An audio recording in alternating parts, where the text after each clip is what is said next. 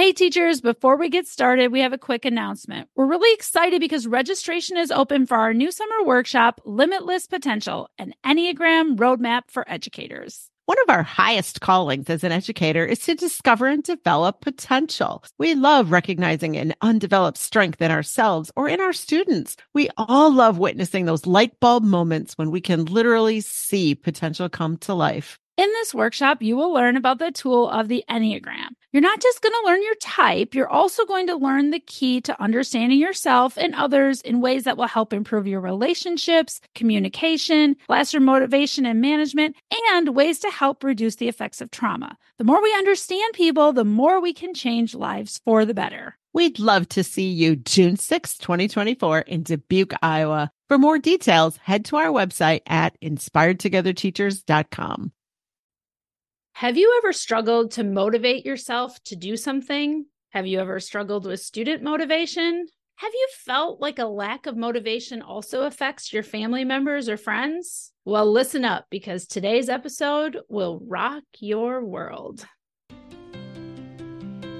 Hey teachers, have you struggled to balance your work life and your home life? Do you want to make a difference and still feel like you can be present and purposeful in your life outside of school? Welcome to the Inspired Together Teachers Podcast. This is not your typical professional development. We focus on you, not strategies to teach content. We're Paula and Michelle, award-winning educators with the passion, knowledge, and experience to support you as you navigate the challenges of our profession. Are you ready? Let's get started. Let's set the stage for talking about motivation. You've probably said or heard something like this: my students just aren't motivated. Well, that's not true, because they are motivated. We're always motivated to do something. We're all motivated in different ways and for different reasons. In education, no one ever wants to talk about motivation. They want to talk about classroom management. And I get it, because everyone struggles with classroom management. But if you really want to understand classroom management, you have to understand motivation. The best classroom management is understanding how and why students are motivated. Motivation is intrinsic. It's an inside job. You can't really motivate anyone else, but here's the secret. You can set the stage for motivation to occur. When students aren't motivated, we can't fix the problem unless we understand how they are motivated. So how do we do that? We're going to talk about Daniel Pink and his book, Drive, and the ideas about motivation that will be really helpful for you. When we came across Daniel Pink's book, Drive, it really did change the way that we saw motivation. We both were talking about it and saying, this book is life-changing. It's so important. And it wasn't written for educators. He has a little bit at the end about how this applies to educators, but it was really written for people in the business world, which is a theme that you'll hear in our different podcasts. A lot of motivation and a lot of self-help is happening in the business world, but not in the education world. Daniel Pink's book really breaks motivation down into three key factors. One is autonomy, one is mastery, and one is purpose. So we're going to spend some time in this podcast looking at autonomy, mastery, and purpose, and how all of these involve intrinsic motivation that comes from within. It's not something that you can make happen for somebody else. It's an intrinsic motivation. And we're going to give examples directly from each of our experiences. We have written about this topic in many blog posts, and we'll put links to those in the show notes. Today, we really want to spend some time looking at the key ideas from Daniel Pink's book, Drive, of autonomy, mastery, and purpose. And let's talk a little bit about the first one of those, autonomy. Autonomy is choice. Choice of task, choice of how to do the task, choice of partner, choice of how you show your learning. There's a million ways that you can include choice. And the idea of having choice gives you autonomy. You don't need to have all the choices, but we all like some choice in what we do or how we do it. Dan Pink has a great quote: "Control leads to compliance. Autonomy leads to engagement." And don't we always want engagement? If we could get students engaged, if we could get our children engaged in something that we want to get them engaged in, we aren't going to have so many problems with classroom management or, having to control things. I think that's a great idea to hang on to. That control will lead to compliance, but autonomy will lead to engagement. If you think about yourself in your professional workplace, when you are given autonomy by leadership, by your principal, and they say, we have a workday today, what is it that you want to do with your workday? Wow. Instead of being managed, you get to have a choice of what your day looks like. And that really matters to a lot of us, just that small amount of autonomy. If we say we're going to spend the day looking at our RTI results, our multi-tiered system support, whatever you're calling it in your school district, for the leadership to say, how do you want this day to be structured to do that? We all know that makes all the difference in our workplace when we're given just that little bit of choice, that autonomy in our work. It really is helpful. If you think about being engaged and being motivated to do something or being interested in doing something, and then it turns out that you're micromanaged, it will kill your motivation. I had an example once with a principal who actually only worked in the district a very short amount of time, just a few months. But I was very motivated. I was very engaged. I was very much a hard worker. I loved my job. And she came in and basically treated us all like we were a bunch of slackers. And she was always saying, I want this at this time, and you will do this at this time, and you will write your lesson plans on Tuesday after school, and you will have your team meeting at 4:00 on Thursday. And she micromanaged every little thing about our day. And it was soul sucking to the point where I don't even want to do my job anymore. That's what micromanaging and giving you no autonomy can turn into if you're not careful. And I think as teachers with our students, or maybe even as parents with our children, looking at how much autonomy we are giving them. I remember a student one time who was always crawling under his desk, or just sitting under his desk. I said, why are you sitting under your desk? I don't know. I just want to sit here. Well, sit at your desk and do the work. He's kept crawling under his desk. And one day I just handed him his work and I said, I don't care if you sit under your desk as long as you're doing the work. Is that where you want to work? And he said, yes, I just want to work under my desk. And I gave him the work and he did it under his desk and it was beautiful. That doesn't mean you can always work under your desk, but just that day and that moment, giving that student that choice, that autonomy made all the difference.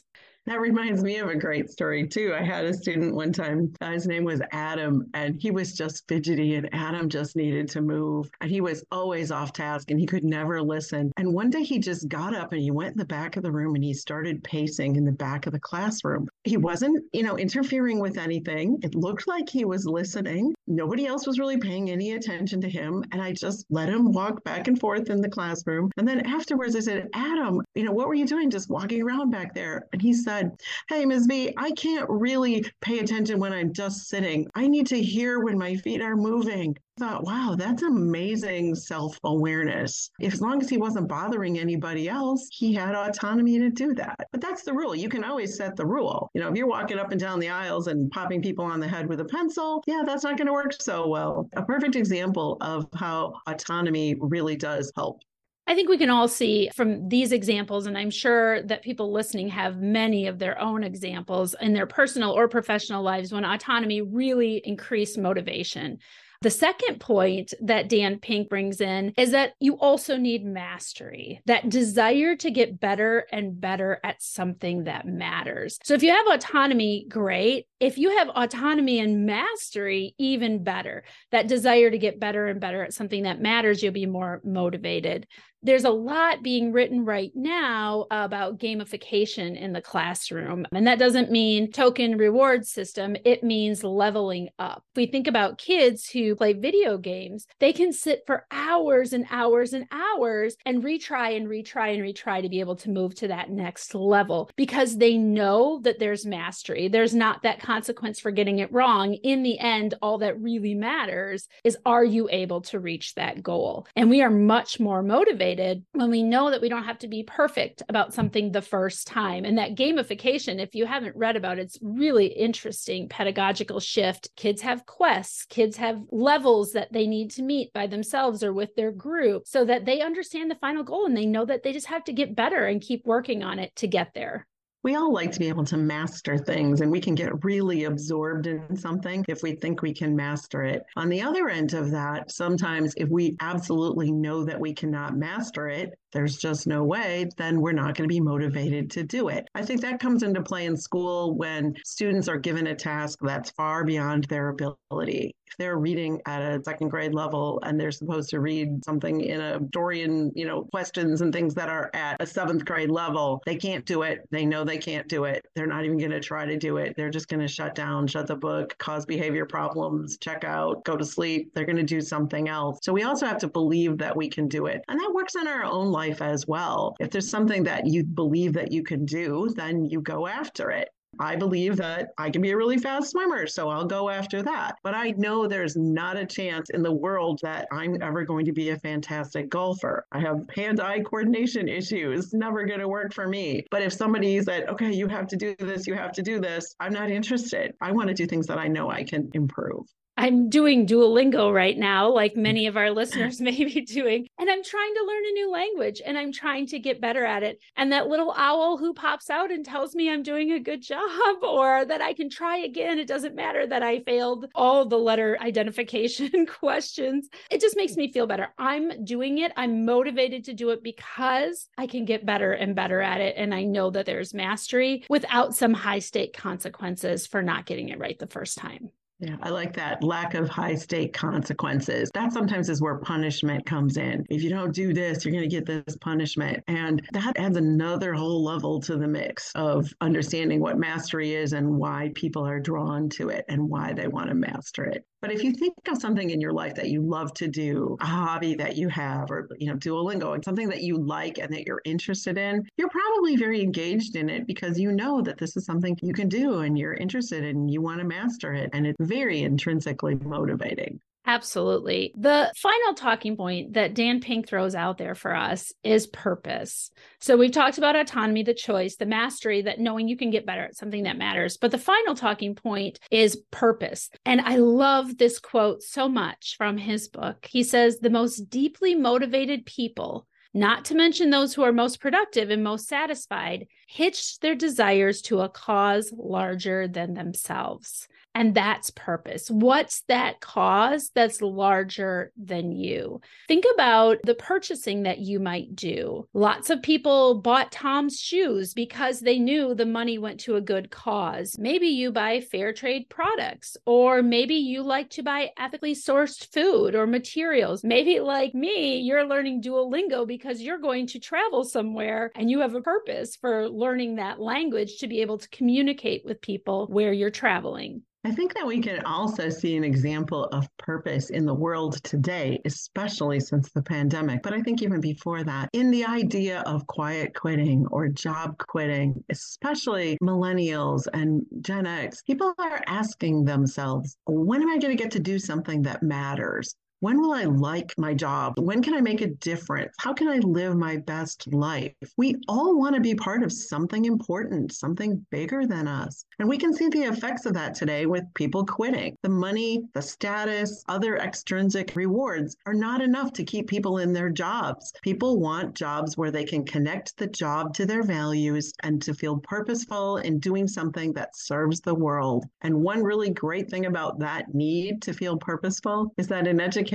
most of us who stay in this profession are in it because we see a higher purpose. We know that what we are doing matters and we feel that and we know it deeply. And even when times are tough, that purpose keeps us here. So you may be wondering, okay, autonomy, mastery, purpose, they're all great. Thanks, Dan Pink, for putting together all of the research on motivation and giving that to us. But how are we going to solve our motivation problems? And solve, I did with air quotes here. How do we solve that? Because there is no easy answer. The first step, of course, is sort of understanding how people are motivated and that they're motivated in different ways. For example, some people are really motivated by competition. They will get all excited and they love games and they love to win. And you've probably played games with family members, or maybe you are that person. I'm going to win. And that's the end of the story. And you're very competitive. And that is really motivating for you. That doesn't motivate me at all. I'd be like, oh, you want to win really badly? Okay, I'll let you win. I don't care. That's not what it's about for me. But understand understanding that we are motivated in different ways and that one size motivation does not fit all.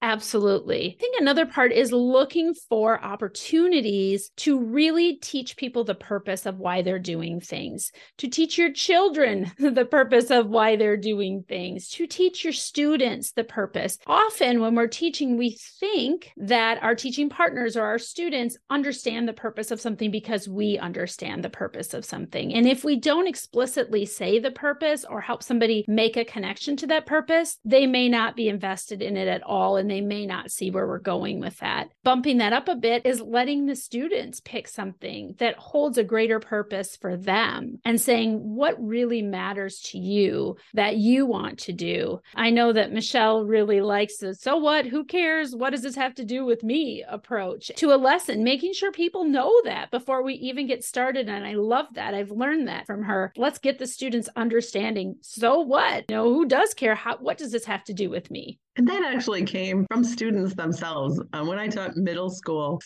we'd be doing something, they say, so what? Who cares? This doesn't have anything to do with me. I don't want to do this. This is boring. Why should I know this? And so I started throwing it back at them and actually had a sign on my wall and it said, so what? Who cares? What does this have to do with me? And so, I found many opportunities to throw it right back. So, all right, we're going to learn this today. What does this have to do with you? Let them think of, how could I use this in the world? What would this be useful for? Very motivating to understand why you're doing something. One of our former teaching colleagues, both Paula and I, used to teach special education, and she would be teaching kids about money. And it was kind of a dry unit. Circle the quarters, circle the dimes. 2 quarters plus 3 nickels equals how many cents? And she said the kids hated it and were really bored with it. So she started out her lesson by saying this, okay, who wants to be rich? Today, I'm going to teach you what you need to know if you want to be rich. And I thought, wow, that is purpose. Who doesn't want to buy into that and know that you're not just counting up quarters and dimes, but this is how you take care of your money and how you understand money. I think this all wraps up to perspective, putting yourself in the other person's perspective, making sure that they have some autonomy, making sure that they have a chance to get better at what they're doing and to understand the purpose. We all want that in our life. And so how can we intersperse those kind of non-motivating tasks with those that might be more motivating?